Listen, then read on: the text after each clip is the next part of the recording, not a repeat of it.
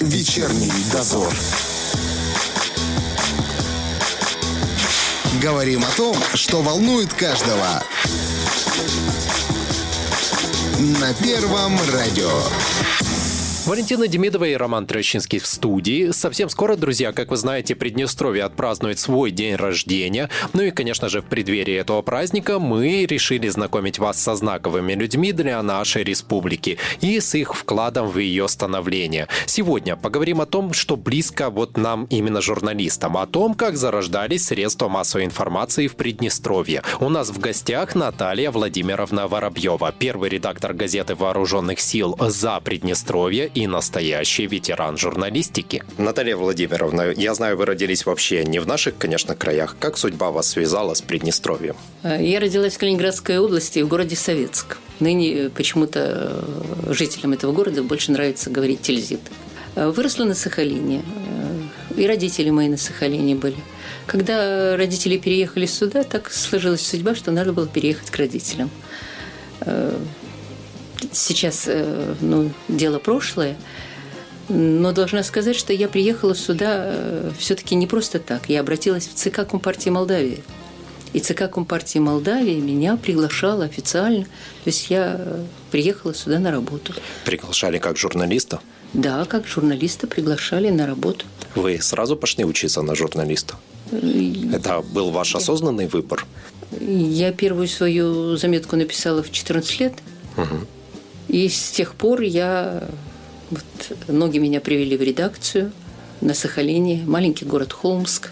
Ответственным секретарем, потом редактором этой газеты был э, отец известного певца и композитора Игоря Николаева, Юрий Иванович Николаев. Мы с ним познакомились, и э, с тех пор, пожалуй, я с газетой не расстаюсь. А сюда когда вас перевели? Кем? Э, ответственным секретарем газеты «Победа». Была такая газета «Победа». Ну, когда тут случилась наша революция, коллектив редакции, угу. скажем так, не все правильно понял. И э, в городе Бендеры образовалась новая газета «Новое время». И вы там работали в тот период? Нет, в новом времени я не работала, я работала в многотиражной газете «Трибуна автомобилиста». Угу. И уже вот э, оттуда, в 89 году, когда состоялась первая предупредительная забастовка, не знаю, не хочется говорить по по недомыслию. Ну, наверное, э, до конца не понимая, что это опасно. Я позвонила в рабочий комитет и сказала, что я журналист и готова им помогать. Вы вообще в своей книге «Такая жизнь» написали, что жизнь ваша разделилась на две части. До забастовки и после. Расскажите вообще подробнее об этом событии, где вы находились и что тогда происходило. Ну вот я пришла в рабочий комитет, вы в тот период работали на заводе, да? Я работала, это Бендеры Транс, это угу. очень крупное автотранспортное предприятие было, которое тоже бастовало. Причем на этом предприятии, кроме забастовочного комитета, был еще один комитет, который назывался антигрева, антизабастовка. То есть противостояние было Противостояние было на предприятии. Именно на предприятии. А предприятие обеспечивало жизнедеятельность э, не только э, Бендер, Бендер но и районы Каушаны, угу. Слободея, то есть еще несколько районов входили в состав вот этого транспортного предприятия. И они, в принципе, обеспечивали и молоком, и мясом, и хлебом, и транспортные перевозки встал только транспорт, э, грузовой парк. Угу. То есть те, кто обеспечивал жизнедеятельность городов, городов те продолжали работать. Угу ну, как сказать, мысленно бастуя. Но вот э, среди э, водителей были и те, кто организовал антигреву, которые предлагали э, инженерному составу быстренько собраться и уехать в Россию. Давайте, угу. ребята, Чемодан, освобождайте вокзал, Россия, нам. Вот Еще тогда оно громко не звучало, угу. но давайте, ребята, освобождайте наши квартиры. Вот. А уже позже, через, через, ну, получается, через полтора года, в 91 году состоялось собрание собрание на предприятии, где проголосовали, что газета нам не нужна. Хотя мы после забастовки, газета наша единственная здесь, в Приднестровье, которая выходила на двух языках. Это газета «Известия Газета- рабочего коллектива». Нет, «Известия рабочего комитета» это я Это так... позже уже было, да? Это раньше А, это ваша было, это- дополнительная работа была, Это было так. так? вот, на э, добровольных началах. Так, а тогда как, какая газета? «Победа»? Та газета называлась «Трибуна автомобиля». Три, да? да. Ага, да. Эта газета выходила на двух языках. То есть мы, видя, что э, речь идет о том, что надо учить молдавский язык, ну, может быть, из э, вредности нашего руководителя на тот момент Петра Николаевича Волкова. Потом он был мэром города Бендеры. Ну и моя в какой-то степени, наверное, вредность. Мы стали выпускать, дублировать газету на молдавский язык на латинице. И вот эти все господа из Антигревы даже и руку не протягивали к этой газете. Мы ровно полтиража печатали на русском и ровно полтиража печатали на румынском, скажем так. Но читать они не умели, поэтому вот. А потом проголосовали, что газета им не нужна, и газету закрыли благополучно. Хотя расходы на газету были один э, на э, одного работающего один рубль в месяц на каждого работающего. Мы газету, э, единственные э, в этом регионе, э, многотиражную газету, то есть газета предприятия, приносили ее домой. Почтальон приносил домой. То есть водители получали газету домой. Ну, насколько эффективно, может, оно вам сюда не в строку, но у нас была рубрика, где мы писали о водителях, которые нарушили вышли с остаточными явлениями алкогольными на работу и не были допущены к работе. Вот мы про таких писали, фамилии упоминали. Были случаи, когда... Порицание водители- прямо такое. Да. Водители, которые приходили, и я тебе заплачу, я тебе не знаю что, ты только, пожалуйста, не пиши, чтобы моя семья не Не узнала. узнала. М, т- Я считаю, что это было эффективно. И э, рассказывали водители, что дети открывают газету, ну что там, папка, про тебя написали? Потому что мы выходили раз в неделю, рассказывали о, о людях, О работниках о именно. завода. работниках, старались, чтобы у нас было как можно побольше вот таких рассказов. Ну, а известие после забастовки Да, как Пришла. вообще появилась идея сделать такую Значит, газету? Идея появилась э, не у меня. Э, Идея появилась у покойного уже Анатолия Кирилловича Иващука.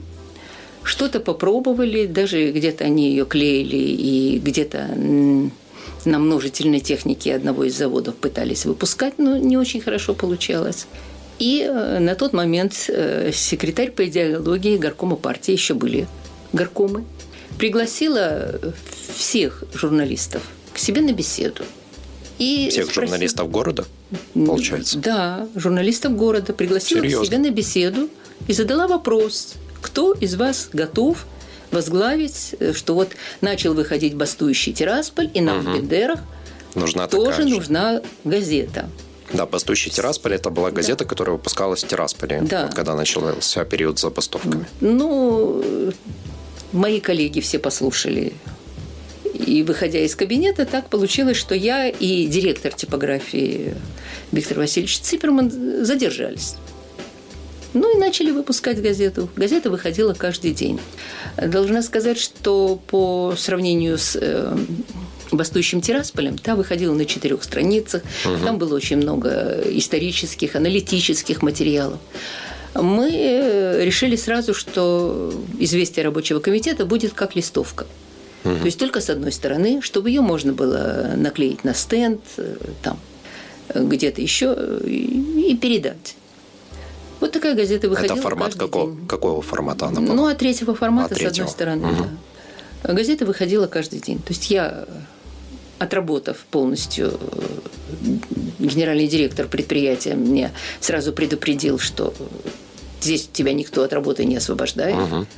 Есть работа, нет работы, но от до отсиди. И я уже вечером приходила, делала, и мы выпускали ее ну, можно сказать, с колес. Это были краткая информация о том, кто помог бастующим, кто присоединился к бастующим, какие-то э, короткие письма людей, одобряющих забастовку, э, что-то еще вот в таком плане. Э, Я в своей жизни первый раз видела, что за газетой стоит большая очередь. Да, в советское время в киоске стояла очередь там, ну, За знаю, спорт, 5, ревью 6, там 7 или еще человек, да. да. Вот. А здесь стояла большая очередь. И когда я приходила в рабочий комитет ну, для того, чтобы заняться выпуском следующей газеты, то кто-нибудь обязательно мне говорил, ну вот тут есть такие, которые без очереди за газетой. И им в окно газету эту давали на предприятие по несколько экземпляров. Тиражи были очень большие. Вот, э, значит, мы не выходили только в воскресенье. В субботу тоже газета выходила. То есть шесть раз в неделю выходила газета. Сколько же вас работало в коллективе? Нисколько. То есть вы одна были? Я была одна, и мне помогали и те люди, которые были работе. в, заб- э, в рабочем комитете. Просто что они собирали. Был Альберт Залевский, э, закреплены за газетой были, но даже общего руководства не осуществляли. Но помогали, когда надо было э, Вячеслав Когут и э, Том Зенович. То есть они отвечали за газету. Но все остальное я понимала, что у них своих забот полон рот. Надо было на предприятиях э, бывать, надо было выступать перед людьми, надо было встречаться с людьми, убеждать, объяснять. Вот. Последний наш номер вышел, когда была прекращена забастовка. Тот номер уже вышел на двух страницах, и тот номер увезли наши женщины, которые ехали в Москву. Э, Был целый поезд, когда наши женщины поехали в Москву, Москву рассказывать Москве и где Как возможно дела? рассказывать, Да. как это было все. Тоже взяв э, достаточное количество газет «Известия рабочего комитета». Это И сколько времени она выходила? Ну, чуть больше месяца. Чуть больше месяца. Да. Потом были еще выпуски газеты. Мы выходили в 91 году, как раз когда было ГКЧП. В период ГКЧП выходил, вышел номер газеты нашей. Мы одобряли. Как мы это понимали отсюда. Не оттуда, а отсюда, как мы это понимали.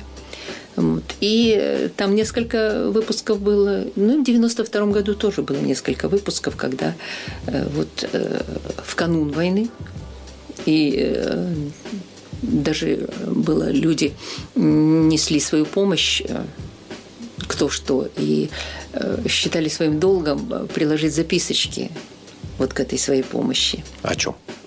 Ну, воюйте, ребята. Воюйте, ребята, защищайте нас. Одобрение, благословение. Очень разные записки были. Мне запомнилось, я писала об этом. Э, Женщина принесла март, апрель э, был очень холодный. И женщина принесла белье мужа, теплое белье. И вот, извиняясь, она говорила, вот пусть сыночков согреет, но только тут вот была маленькая дырочка, я ее заштопала. Настолько это трогательно было, вот э, по-разному. Продукты несли, кто э, там закрутки, закатки свои, кто деньги нес. То есть люди поддерживали э, гвардию, ополчение и чем могли помогали. И вот эти вот их записочки мы публиковали тоже в «Известиях рабочего комитета». Э, Безусловно, это трогательно, и должна сказать, что э, как-то подталкивало людей. Ну, а в январе меня на слабо взяли, а слабо газету выпускать. Вечерний дозор. Ветеран журналистики, первый редактор газеты «Вооруженных сил за Приднестровье» Наталья Владимировна Воробьева сегодня вместе с нами. Говорим о становлении журналистики в нашей республике. Про газету «За, Приднестровье». Вас взяли на слабо. Да. Как это было? Декабрь 91 года. После того, как э, неудачный был поход на полицию, я работала на радио Приднестровья. Пришла готовить какой-то материал, не помню что. Э, Вот, познакомилась с командиром гвардии. Вот. И тут э, вот э, такой-то достаточно тревожный день. Не помню число, когда шли на полицию, и э, когда сказали людям отступить. Там действительно бы пролилась кровь, это ужасно было. Ну, ночью уже домой не попала, вот поздно вечером сидим, и вдруг Федор Андреевич Добров, э, Том Маркович Зенович, они меня на слабо. А слабо военную газету выпускать? Какая нелегкая меня дернула, не знаю. Я говорю, слабо. И 23 января 92 года вышел первый номер газеты «За Приднестровье». Это на нем еще была плашечка со старой Да. газеты. На Это нем было с известий, потому что э, газета была не зарегистрирована, бумаги у нас не было. И вот тогда так решили, что ну как-то надо было узаконить, что ли, выпуск угу. газеты. И первое время у «Известий» была бумага, и выходили мы на бумаге «Известий». О чем были первые номера? В первом номере мы рассказали об э, гвардейце-афганце. Э, было напутственное э, обращение одной из мам гвардейцев. Что-то еще, что-то уже и не помню. Вот, э, потом уже мы ездили, поехали в Дубасары, в Рыбницу, то есть во всех этих районах побывали. Тогда уже вот появился материал в газете, опять же, в Рыбнице э, были вообще в больнице. Э, то есть те, кто был ранен 13 декабря 1991 года на посту ГАИ – Достаточно много людей захватили в плен, и раненых, и убитые были, но несколько человек, которым удалось вот спрятаться их, потом долечивали э, в Рыбницкой э, больнице. Угу. Вот первый материал был с этими ребятами, но удалось побывать и в Рыбницком, в Рыбнице был батальон, а в Дубасарах это еще была рота, также рота была в Григориополе. В Григориополе рота и осталась, и в войну была рота. Если в Дубасарах батальон с началом войны стал, то в Григориополе это была рота. Вот рассказывали, так сказать, о буднях гвардейца, об их проблемах, потому что не везде администрации, мы же любим говорить, что у нас все сразу было хорошо. Оно не было все хорошо. И даже более того, мне вот сейчас вспоминается, что и в 90-м, и в 91-м году вот э, на тех же предприятиях, где мы выпускали на латинице газету, открывали, несмотря на то, что провозгласили республику, открывали курсы по изучению молдавского языка на латинской графике. Угу. То есть некоторые руководители еще сидели на двух стульях, еще отчитывались и в Кишинев, и уже сюда, в Тирасполь. То есть, э, ну, так скажем, были сомневающиеся и их было не так уж мало. Но победила, наверное, вот эта настойчивость э, людей, и не обязательно русских. Я хочу сказать, что уже потом, вот э, в период э, боевых действий, я очень много, я даже спрашивал людей, можно ли сказать, что он молдаванин. И они с гордостью говорили, я молдаванин, и, может быть, там мой брат на той стороне, но я считаю, что должно быть вот так – и не боялись этого? Не боялись. Не видела вообще тех, кто боялся. Вот, э, в, в окопах, вот, на позициях. Я не видела тех людей, которые боятся. Как вы распространяли газету и как люди на нее реагировали? Ну вот э, в Бендерах э, еще до, будем говорить, до 19 июня. Угу. Значит, э, рядом со штабом гвардии ставили стул, на стул клали газету. Угу. Даже кто-то э, придумал э, какую-то коробочку положить рядом, вдруг кто-то деньги кинет. Даже было, что люди и, деньги. Вот. А ребята на постах э, раздавали проезжающим в автобусах. Прямо на расхват вот, и звонят, дайте, привезите еще газету. Ну, на позиции я знаю, что были издания, когда на машине проезжали мимо и выкидывали газету. Угу. Я газету привозила, отдавала, брала материал, снова ехала газету выпускать. Вы ведь еще и в, во время военных действий, по сути, работали военным корреспондентом. Как ну, вы на это решились? Ну, так получилось, что больше никого не было. Корреспондентов не было. Я одна. И если я не расскажу, а кто расскажет? Э, я предлагала моим коллегам, э, людям даже не коллегам, но которые, э, там, допустим, могу назвать фамилию, покойный Григорий Воловой. Он был э, секретарем партийной организации. Я знала, что он умеет складывать слова неплохо. Э, я предлагала ему, иди редактором. Ты мужчина, угу. ты э, в армии служил. Ну, не сейчас. То есть ни один мужчина на это почему-то не пошел. Был и курьезный случай, когда э, пришел молодой человек, э, фотограф. Я вот готов вам фотографировать, у вас фотографий в газете мало.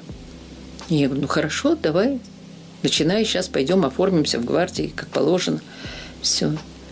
Он мне говорит, вы выдайте мне бронежилет, И представьте охрану к моей семье. Ну, тут я рассмеялась и показала ему, что у меня бронежилета нет. Семью мою никто не охраняет. И ему я предоставить все это не могу. Еще даже он не успел произнести, какую он хочет зарплату. То есть на этом дело и закончилось. Но был такой Виктор Вениченко, который фотографировал, и вот его газеты, э, его фотоснимки попадали в газету. Как вы себя заставляли пойти на это? Чем я уговаривали? Не уговаривала и не заставляла. Воспринимали это как журналистский я долг или долг понимала, человека? что ну, по-другому просто нельзя. То есть я приехала, я отписалась, выпустила газету. Значит, надо ехать снова, надо mm. снова встречаться с людьми. Не было такого осознания, что это очень опасно. Э, даже на Дубасарской плотине, помню, ну, надо было на... куда-то перейти с одной позиции на другую. Угу. И, и потом я, до меня только дошло, что меня серьезно предостерегали, что надо мной не подсмеивались, когда говорили, ты тут наклонись, а тут, может быть, даже ползком придется. Как-то я это воспринимала, ну так, человек этот э, говорил вроде так, спокойненько, и я не очень воспринимала. Как-то э, ехали Просто я попала в микроавтобус. Э, ездили наши женщины вместе с Мигулей. И там были сиденья не как обычно, а напротив друг друга сиденья. Угу. То есть э, вдоль окон. И даже Мигуля вдруг говорит, ой, как красиво тут взлетает. Но я э, уже знала, что это такое, что это трассирующий. Я рот закрыла. Думаю, потому что сейчас, если я скажу, женщины испугаются. То есть вот такого осознания, что это опасно, я вот смеюсь и говорю, что, наверное, сейчас я бы так вот отчаянно не поехала.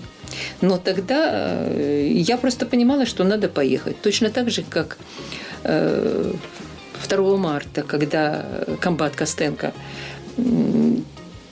пришла, что-то там с автобусами уже было как-то так непонятно. И я пришла в штаб, я была еще просто рядовой писарем, то есть никаким не редактором газеты, просто угу. писарь. И он мне говорит, вон машина стоит, поезжай, узнай, что там в Дубасарах случилось. И сели и поехали. Потом я, когда рассказывала э, офицерам-афганцам, что не, не по дороге туда, а на обратном пути, как-то мне немножко было э, страшно, когда навстречу неслись машины. Почему-то вот этих встречных машин или обгоняющих нас машин, вот какое-то было такое чувство, что это опасность. Они только переглядывались, а потом мне объяснили, что действительно вот это и была самая опасность. Вот.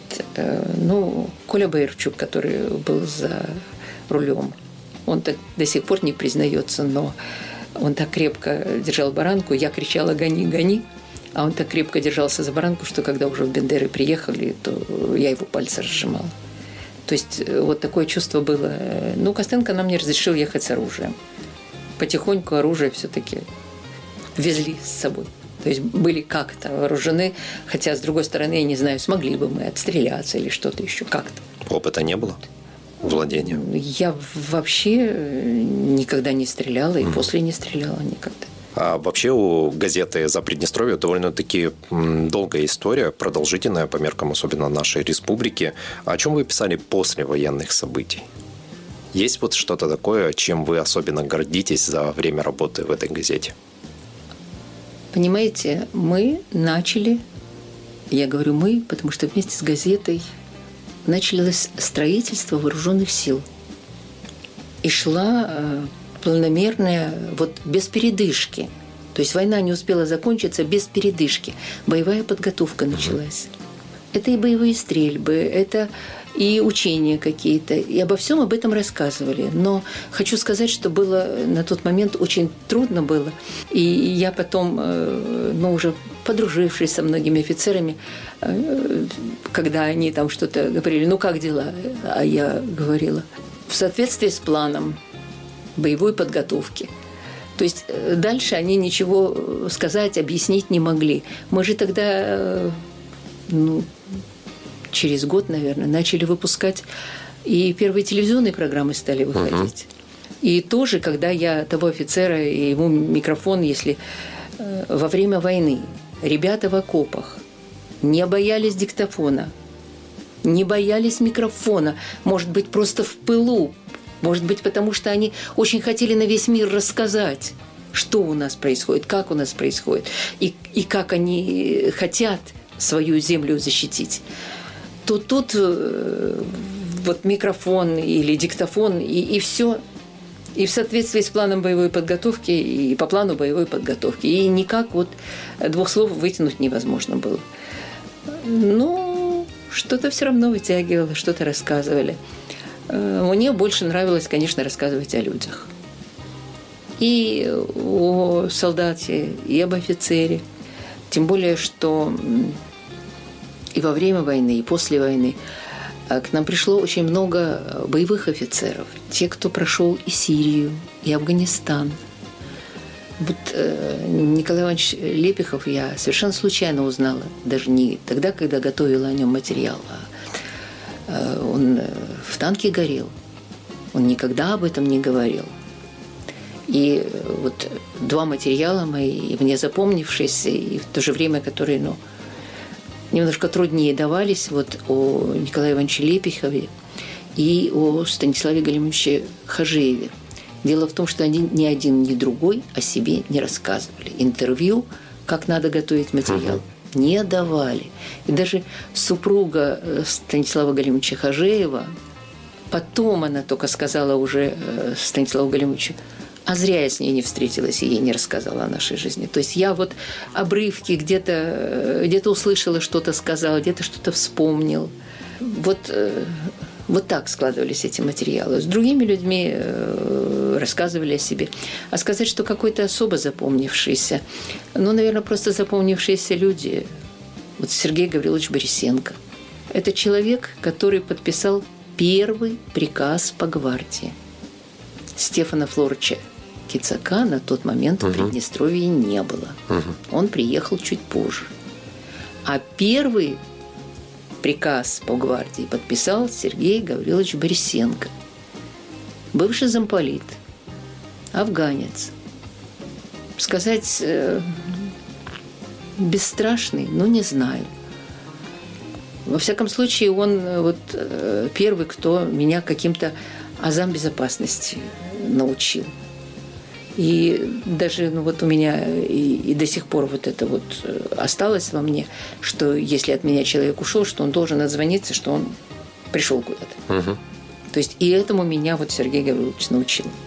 И уже тогда он думал о том, какие газеты будем выписывать, и что в нашей газете будем писать. Хотя, ну, шла война, казалось бы, ну, ну совсем не до того. То есть он э, вот заглядывал, думал вперед. Для меня э, ну, немножко все равно загадкой остался Станислав Галимович Хажиев. Сравнивая просто с другими офицерами,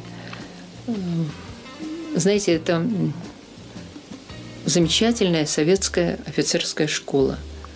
И вот они, э, суворовцы, даже иногда не показывая, но держались друг друга.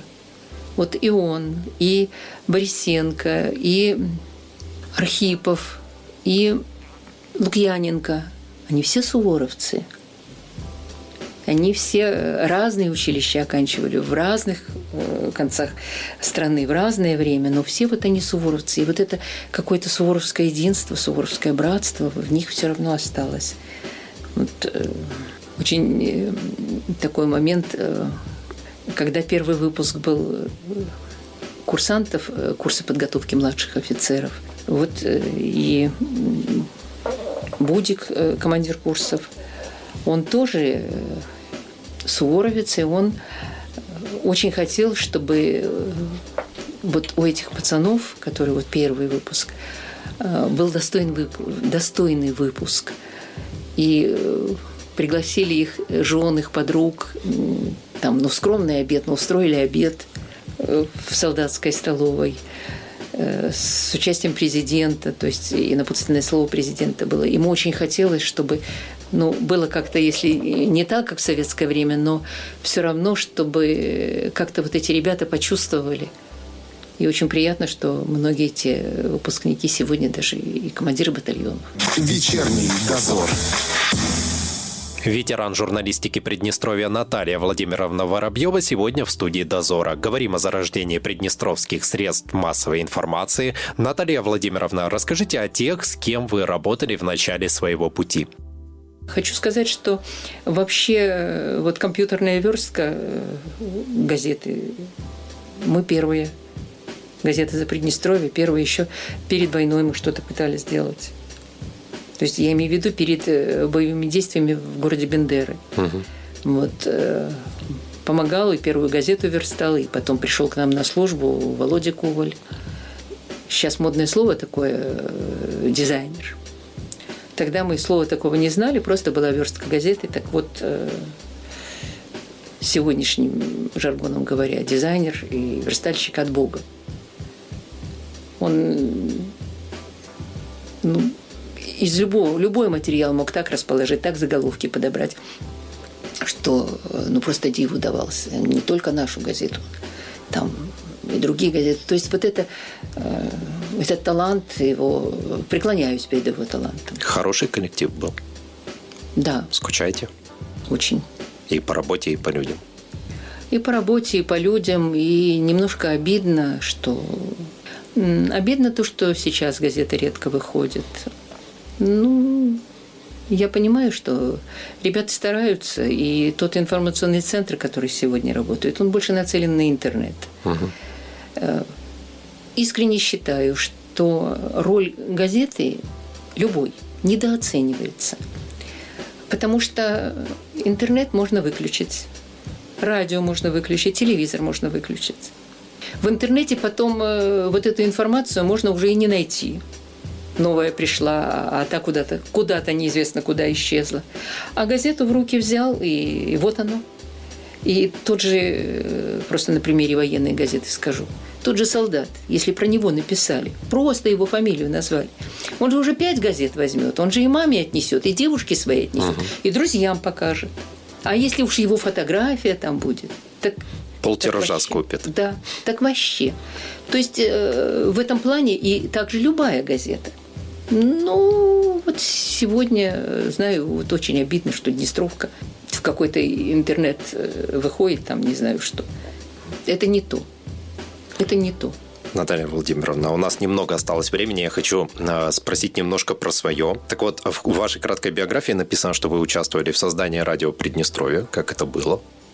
Ну, я говорила, что я осталась без работы, когда э, бывшие активисты антигрева угу. Проголосовали. Народнофронтовцы были, ярые народнофронтовцы. Они дождались, что я уехала на съезд журналистов в Москве, то есть, что меня не было. Угу. Собирают профсоюзное собрание, на котором они встают и говорят, что предприятие в трудном положении, и надо закрывать быстренько газету. Быстренько-быстренько ее закрывать. Это трибуна, да? Трибуна автомобилист. Ну, ее закрыли, там какое-то время меня еще поддержали, потому что директор очень боялся нарушить закон. То есть угу. меня надо было предупредить, все это. Ну да. Ну, грубо говоря, наверное, месяцев пять они мне зарплату платили, а я приходила, книжку читала за столом. Он просил меня, вы приходите только, пожалуйста. То есть не уйдите. И я искала работу. А тут создается радио Приднестровье. Федор Андреевич Добров привез меня и познакомил с э, Александром Радченко. Не могу сказать, что мы сразу понравились друг другу. Э, дело в том, что э, Радченко и его соратники Кашин, Бачковский, бывшие отставники, да, замполиты, да, что-то в этом понимают, угу. но Э, радио как таковое, ну, не щупали. Выходила я вот, э, например, даже не знала, что э, радиовыпуски другие были, которые готовил ОСТК. Он как-то так даже и назывался, как-то так новости ОСТК. Вот там Сергей Сурагов возглавлял это. Ну, была поставлена задача радио.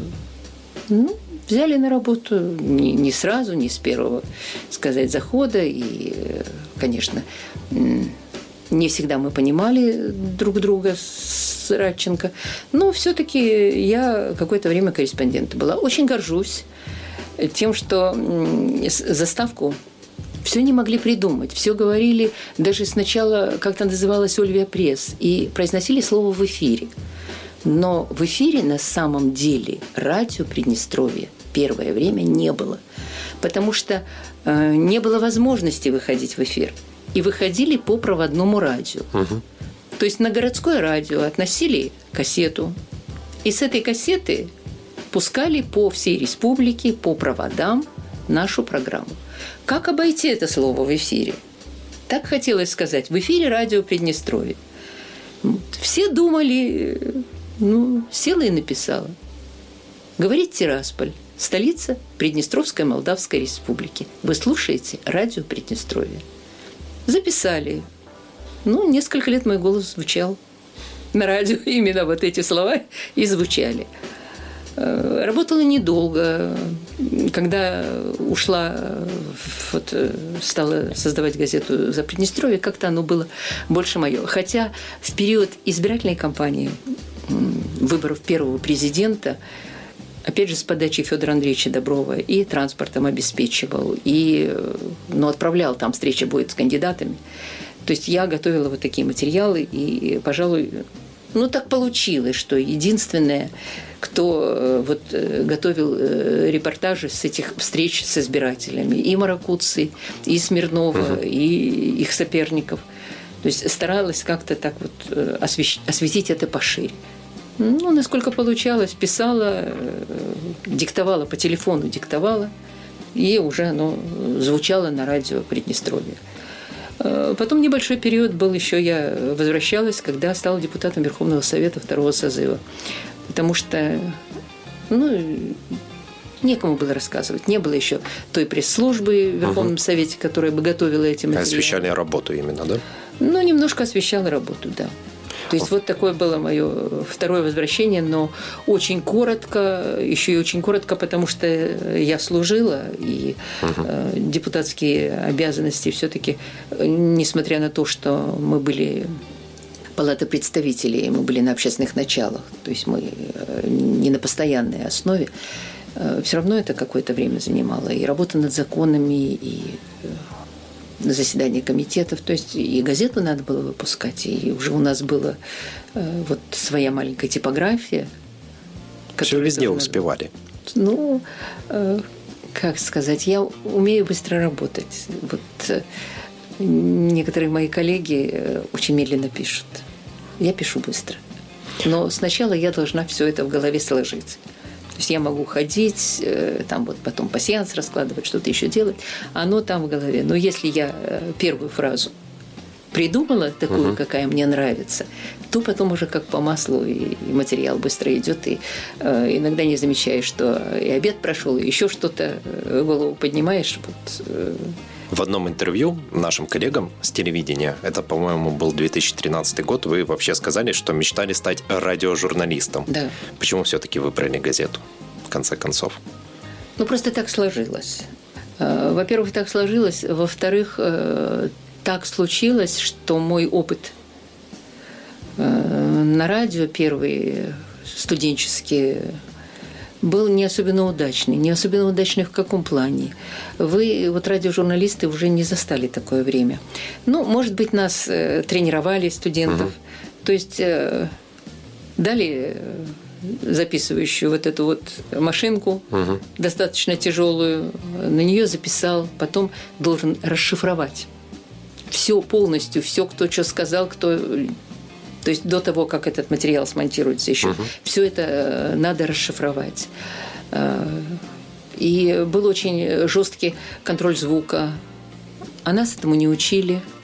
То есть пришла на завод, взяла интервью, а там где-то э, вдали Шумел. станок шумит. Да значит, и в контролер, не пойдет контролер по звуку не пропустил материал, угу. а ты уже сидел два дня расшифровывал. Ведь э, расшифровка любого материала это пример по времени один к трем, угу. грубо так. Вот. То есть час времени хорошо, если за три часа э, расшифруешь, если уже наладишься угу. писать, а не останавливаться на каждом шаге. Ну, как-то вот оно и не было. Эм, ну, практики не было на радио, то есть практика в основном газетная была.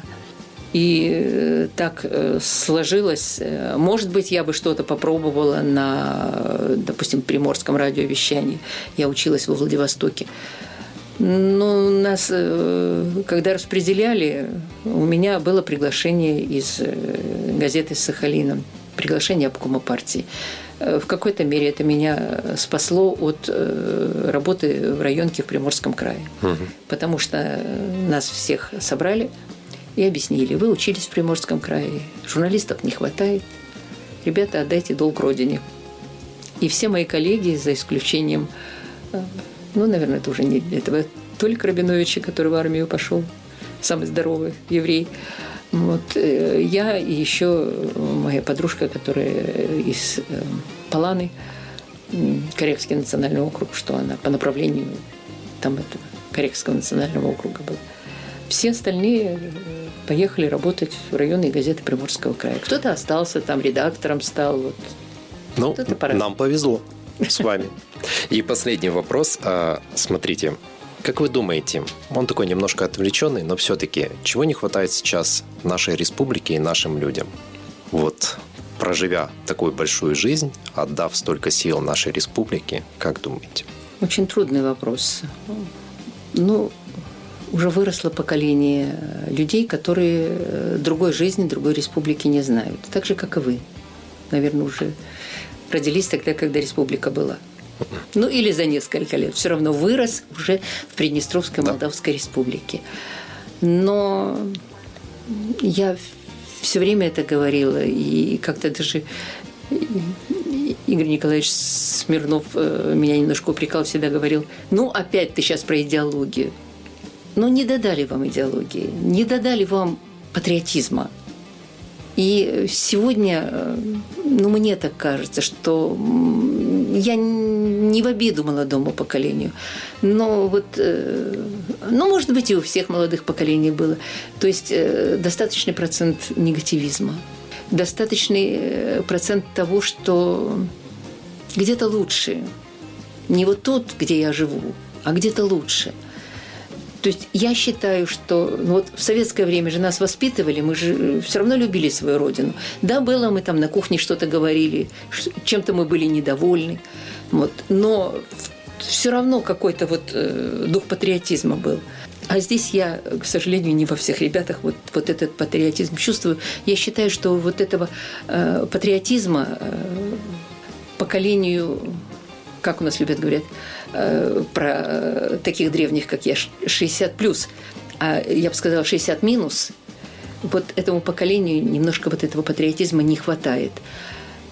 Если вот это появится, а еще, ну, это болезнь, по-моему, вообще всех э, государств постсоветского пространства, то, что если человек э, попадает во власть, то он совершенно забывает о том, где он был вчера.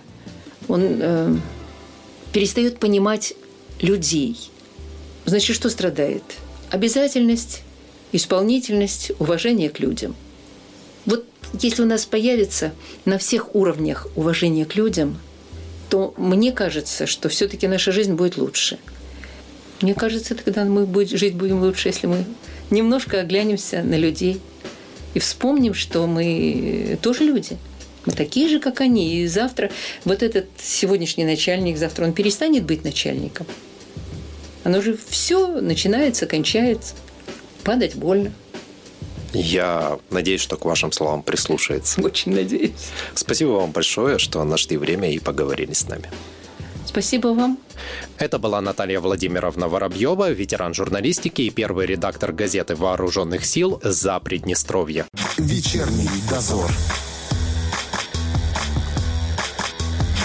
Говорим о том, что волнует каждого. На Первом радио.